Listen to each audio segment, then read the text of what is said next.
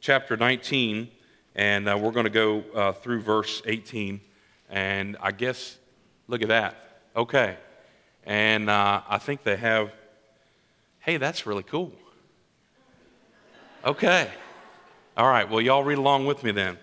Um, starting in verse 1. When Ahab, that's King Ahab, got home, he told his wife, Queen Jezebel, everything Elijah had done, including the way he had killed all the prophets of Baal. So Jezebel sent this message to Elijah May the gods strike me and even kill me if by this time tomorrow I have not killed you, just as you killed them. Elijah was afraid and fled for his life. He went to Beersheba, a town in Judah, and he left his servant there. Then he went on alone into the wilderness, traveling all day. He sat down under a solitary broom tree and prayed that he might die. I've had enough, Lord, he said. Take my life, for I am no better than my ancestors who have already died. Then he lay down and slept under the broom tree. But as he was sleeping, an angel touched him and told him, Get up and eat. He looked around, and there beside his head was some bread baked on hot stones and a jar of water. So he ate and drank and lay down again. Then the angel of the Lord came again and touched him and said, Get up and eat some more, or the journey ahead will be too much for you. So he got up and ate and drank, and the food gave him enough strength to travel 40 days and 40 nights to Mount Sinai, the mountain of God. There he came to a cave where he spent the night. But the Lord said to him, What are you doing here, Elijah? Elijah replied, I have been zealous, I've zealously served the Lord God Almighty. But the people of Israel have broken their covenant with you, torn down your altars, and killed every one of your prophets. I am the only one left, and now they are trying to kill me too. Go out and stand before me on the mountain, the Lord told him. And as Elijah stood there, the Lord passed by, and a mighty windstorm hit the mountain. It was such a terrible blast that the rocks were torn loose. But the Lord was not in the wind. After the wind, there was an earthquake, but the Lord was not in the earthquake. And after the earthquake, there was a fire, but the Lord was not in the fire. And after the fire, there was the sound of a gentle whisper. When Elijah heard it, he wrapped his face in his cloak and went out and stood at the entrance of the cave. And a voice said, What are you doing here, Elijah? He replied again, I have zealously served the Lord God Almighty, and the people of Israel have broken their covenant with you, torn down your altar, and killed every one of your prophets. I am the only one left, and now they're trying to kill me too. But the Lord said to him, Go back the same way you came, and travel to the wilderness of Damascus. When you arrive there, anoint Hazael to be king of Aram. Then anoint Jehu, son of Nimshi, to be king of Israel. And anoint Elisha, son of Shaphat, from the town of Abel Meholah, to replace you as my prophet. Anyone who escapes from Hazael will be killed by Jehu, and those who escape Jehu will be killed by Elisha. Yet I will preserve 7,000 others in Israel who have never bowed down to Baal or kissed him.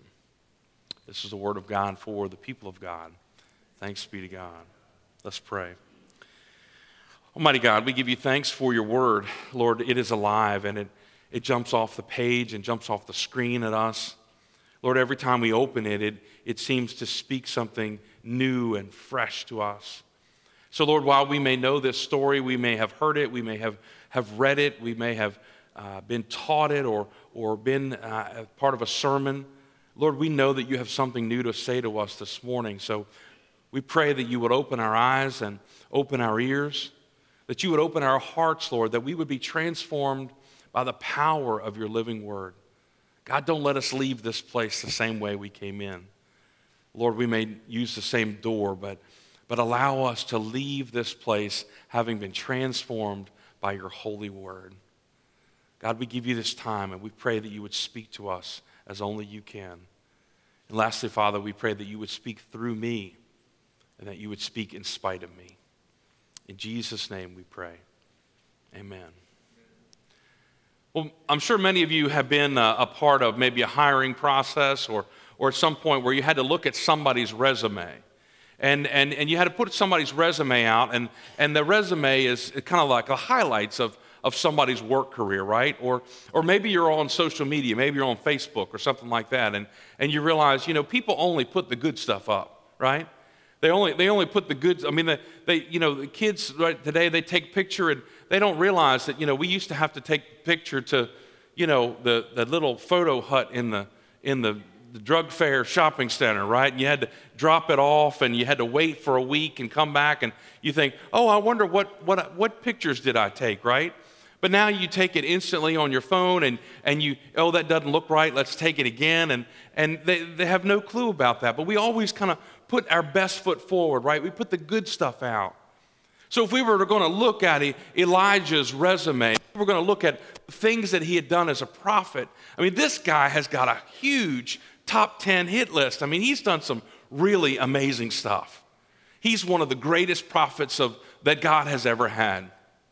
And, and, and when we look at his resume, we say, wow, Elijah, you, you, are, you are really God's man. I mean, you have done some amazing things. I mean, I mean look, at, look at the scripture, and we find out that, that Elijah was the, the one who, who, who prayed, and now there's a drought in all of the land. And why is there a drought? Because King Ahab led the people of God away from God. It, it, seems that, that the leader of the country, the, the king that God had put in place, had disobeyed God and led the people of God away from God. And in order to punish him, there was a drought. And, and a drought takes away all of the, all of the rain, right? All the water. So that, that means the crops dry up, and, and, and, and now the people do not have food. And, and God's somehow punishing them because, because they've fallen away from God. But that came as a result of Elijah's prayer. And in the middle of that time, as Elijah is traveling around the, the, the, country, if you will, he, he, he is taken care of by God. And it, it says that there's this one time when, when Elijah was fed, fed by uh, birds, these specific birds, ravens to be exact. Ravens. Anybody here a Ravens fan? One person?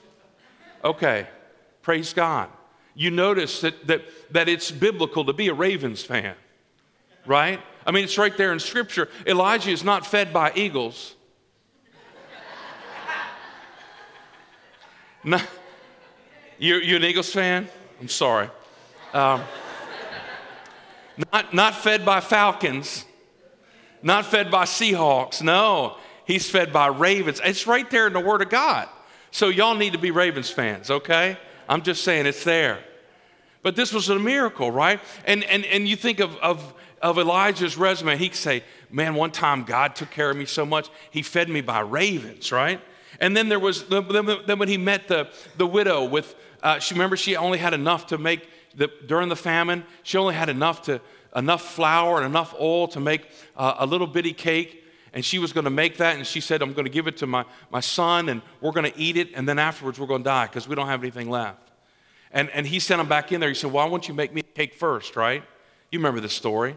And, and then uh, the flour and the oil in this woman's pantry never emptied out. It was a miracle the ingredients kept coming and kept coming. And every time she went back to her pots to, to, to, to look for the ingredients, they were all there and they were filled up again. And there was another miracle.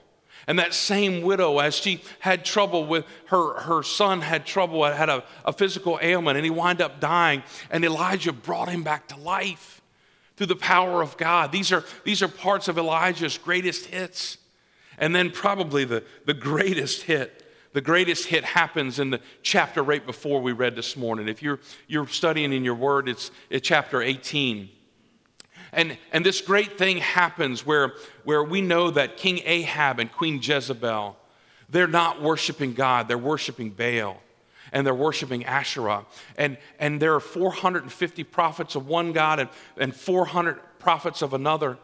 And, and they're all gathered around, and, and Elijah challenges these 950 prophets of false gods. He said, I'll tell you what, I'll show you which God is real. I'll show you which God is really the living God. How about we set up two altars? We set up two altars, and remember, there's a drought going on, there's no rain, there's nothing. And he says, uh, You can offer a sacrifice to your God, and when fire comes down from heaven and your God accepts this offering, then we'll know that your God is real. But if that doesn't happen, and it happens on my altar, and my God comes fire down from heaven and takes care of this offering, then we'll know that my God is real. So he said, Why don't you go first? 950 prophets. They build a stone altar. They put a sacrifice on the altar. They're dancing around. They're cutting themselves. They're doing all kinds of crazy stuff. And hours go on. Nothing happens. And he, Elijah makes fun of him. He says, Where's your God? Maybe he's out to the bathroom. Maybe he's taking a potty break and, and can't come. Where is your God? And after hours go by and nothing happens, he says, Okay, my turn. So he takes it and digs a trench around his altar and fills it with, with water that's left over in the stone jars. There's not much water, it's a, it's a rare thing during the, in the midst of a drought. He fills it with water and he prays to God, and fire comes down from heaven and not only consumes the, the, um, the offering that's on the altar, but it laps up all the water in the, in the uh, ditch around the, the offering spot, the altar. And that way they know that our God is the real God. Our God is the living God. And Queen Jezebel, she gets so upset. You've heard people be called Jezebel before. There's a real Jezebel in the Bible. This is real. She gets so upset. She says, I tell you what, I swear that this time tomorrow, you're going to be dead, just like you killed all the prophets of Baal. So, after this greatest hits, after this amazing victory over 950 prophets of false gods, Elijah, the great prophet, does he celebrate? Does he kick back? Does he put his feet up? Does he say, Wow, what, a, what an awesome God we have? No. You know what he does? Because the words of Queen Jezebel, who's worshiping a false God, what he does is he internalizes that word and he runs away. It says he leaves his servant and he runs out into the desert and he's depressed. You see, I think Elijah gives us the example of we really want to get depressed, this is what we need to do. You look at our lives and look at the things that happen in our lives and the things that we should be celebrating and praising God for and thanking God for. But instead, we focus on the negative and we focus on the little bitty tiny words of the enemy instead of the great promises of our God, who is truly the living God in our lives. But look at, look at what Elijah does. He, he, he, he first shows us that, that the road to depression includes physical exhaustion. He's exhausted, he's tired. He, he, he falls asleep in, in the desert. Do you find yourself that way? Do you find yourself too busy? Do you find yourself doing everything that everybody wants and not taking care of yourself? Do, you find yourself taking care of everyone else's needs? Taking care of all the to do, everything on the to do list, but not taking a break, not taking Sabbath, not taking rest for yourself and taking care of your own body? When you're exhausted, you're susceptible to, to depression and then we, we, we, we see Elijah and he, he, he shuts people out of his life. It says in the word that he left his servant, which would have been his best friend, left him and said, You stay here, I'm going on to the wilderness by myself. One of the keys to depression is that we find ourselves by ourselves, we find ourselves alone. We think that no one else is around to help us. Are you trying to do everything yourself? Are you not asking for help? Or, or, or are, you, are you not sharing with someone in your life? I, I told you that Pastor Jake is one of my accountability partners. So every Wednesday morning, every Wednesday morning, there's a phone call. There's a couple other pastors on that call. And we meet with one another. And I have to admit to him my sins through the week. I have, to, I have to share with him the good things of the week. I have to share with him the negative things of the week. And he will text me throughout the week and, and periodically encourage me and, and, and, and say to me, I, I hope this is going well, or I prayed for you. He, he texted me this morning, said, I'm praying for you this morning. That's accountability. That's vulnerability. When we enter into deep relationships with one another, and we hold one another accountable and we're vulnerable with one another and we say, This is where I'm struggling, this is where I'm hurting, this is, this is where I need help. That's true Christian relationship with one another. But you have to be real and you can't put on a mask. Because the problem with church is we come in and we put on this mask, right? People meet you at the door, How are you? And you say, I'm fine. But inside you're breaking. You're breaking because your marriage is falling apart. You're, you're breaking because you haven't talked to your adult kids and, and they don't have a relationship with you anymore. You're breaking because your finances are falling apart. Am I hitting anybody at this point? Because I'm preaching way better than you're, you're saying anything. A little amen will, will go a long way. Thank you. Okay. Because the, the more you talk to me, the sooner you're getting out for brunch. Is that a fair deal? But that's what happens on our road to depression, right? We, we isolate ourselves and we push people away. And when they ask how we are, we don't tell them the truth. And that's what Elijah does when he, when he sends his servant away. And the other thing is that we can focus on the negative. We start focusing on the negative, and, and all we can think about are the negative things. For all of the wonderful things that Elijah accomplished in his ministry, his amazing top 10 hits on his resume. All he focuses on is that this one person, Queen Jezebel, says that she's going to kill him. Oh, okay. We focus on the negative. We, we hear the words of the enemy. We, we wind up being like, like Eeyore. You remember Eeyore from Winnie the Pooh, right? Oh, woe is me. I don't have any friends. I'm not going to get anything done, right? That's what we sound like. But, but, but the reality is, there's people around us, there's people that love us, there, there, there are things that we can do and, and, and that we can accomplish. But when we're physically exhausted and we shut people out of our lives, we start to focus on the negative. Are you letting self pity take over in your life? Has that become your badge? What you wear, what you show people, and who you think you are. And the last thing that happens when we went on a road to depression, according to this and Elijah, is we start believing the lies. We start believing the lies and not the truth of God. Elijah started believing the lies that he was the only one, the only one left. But he wasn't the only one left. The Lord says there's 7,000 that haven't bowed to Baal. The truth of the matter is, you had a great victory. You, you, you beat out 950 other prophets, prophets that were worshiping a false God.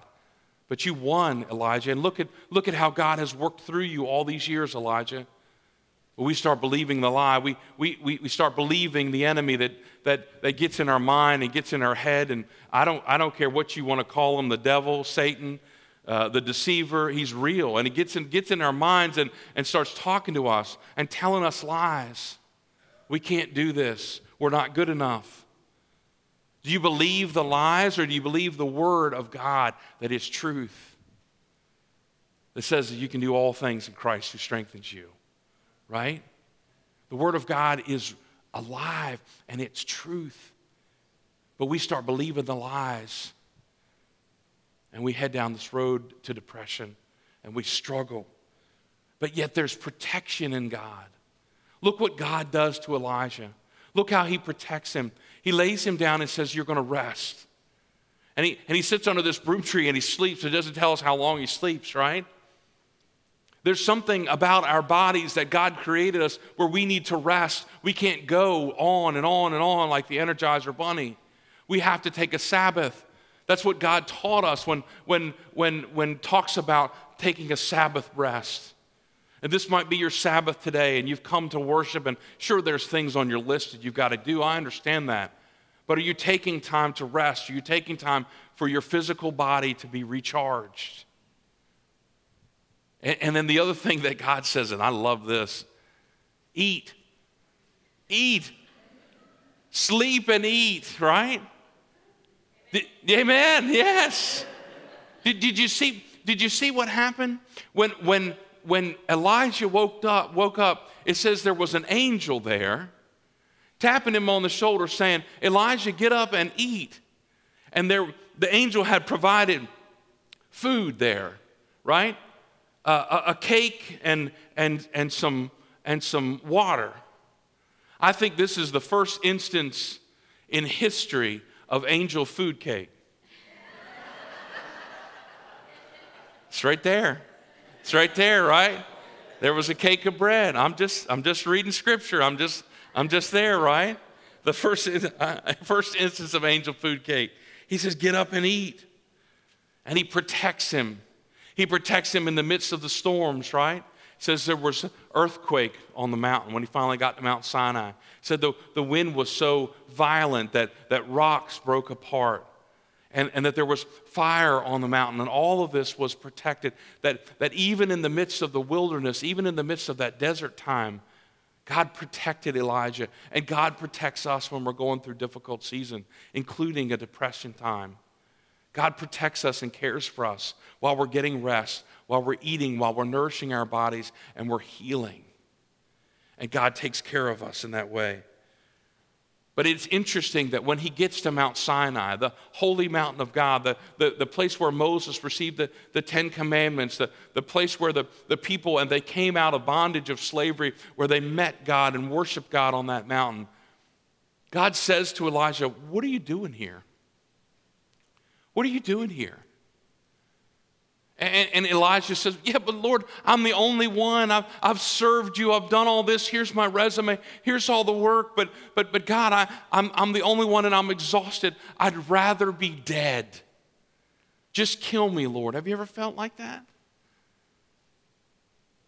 I don't want to go on anymore. And, and God says to Elijah, Don't believe the lie. You're not the only one. You're not the only one. There's, there's 7,000 left. Because in that moment on that mountain, Elijah realized that, that God was not in, in that 70s uh, disco group. You all remember, right? Earth, wind, and fire. You all remember that? He wasn't, he wasn't in the earthquake, right? He wasn't in the wind and he wasn't in the fire. Some of y'all, some of you get that on the way home. uh, Jake. I don't know that guy you brought in here, but uh, he wasn't in that. What was he in? He was in that still small voice, right? Because it's important to begin to hear God and hear God intimately. And you can't, you can't hear God's quiet voice in our minds and in our conscience. You can't hear God unless you're quiet, unless you're settled, the storms around you have to calm down. You have to get in a quiet place and you have to say, Lord, speak. And that's, that's when God spoke to Elijah and said, Elijah, you're not the only one. You believe in the lie that, that you're the only one, but you're not. You're, you, you are my child. You are the prophet that I've chosen. I have a task for you, and I want you to get up and do the things that I've called you to do because you are not alone. I am always with you. And that is the devil's greatest lie to us for us to believe that we are alone. We are not alone. God is always with us. Consistently throughout Scripture, we read that God will never leave us nor forsake us. God is always with us. And while it may not look like it's a perfect scenario, because things are falling apart in our lives. God still remains faithful. God is still there in our hearts and in our minds. And we still have things to do. But I believe that, that what Elijah's journey teaches us is that faithfulness in God is not the work we do for God, but faithfulness in God is being in God. It's not about all the stuff that we do. It's about who we're with in the Lord. So I want to ask you this morning why are you here? Why are you here? Because some of you showed up this morning, and, and, and when I use the word depression, you say, Man, if you only knew. If you only knew what we've been going through. Some of you this morning came this morning and you, you, you argued on the way to church with your spouse but you put the mask on as soon as you came to the door. You're wondering, you've been thinking, are you going to pick up the argument when you get back in the vehicle? Or maybe you, maybe you left someone at home and, and you wanted to come and find some solace and some quiet time in this place. Maybe you're worried about your children. Maybe, maybe you're worried about a uh, impending doctor's visit and, you're, and you're, you're worried about the medical prognosis that you're, you're having to deal with. Maybe you're dealing about with your finances. I don't know. But I know that God knows. And I know that, that you've come into this place this morning to hear the word of God. And you need to hear it through my voice this morning that you are not alone.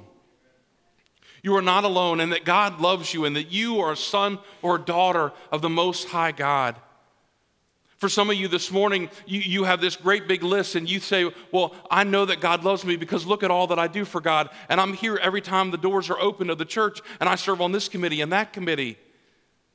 But you need to hear this morning that faithfulness is not in all the things that you do for God, but faithfulness is being in God. This morning, I'm asking you, what are you doing here? because you came on a Sunday where you knew your preacher was not going to be here. You knew that attendance was not required. What are you doing here in this place this morning? I pray that in this place that you meet the most high God who loves you for being you and not for what you do. Let's pray. Gracious God,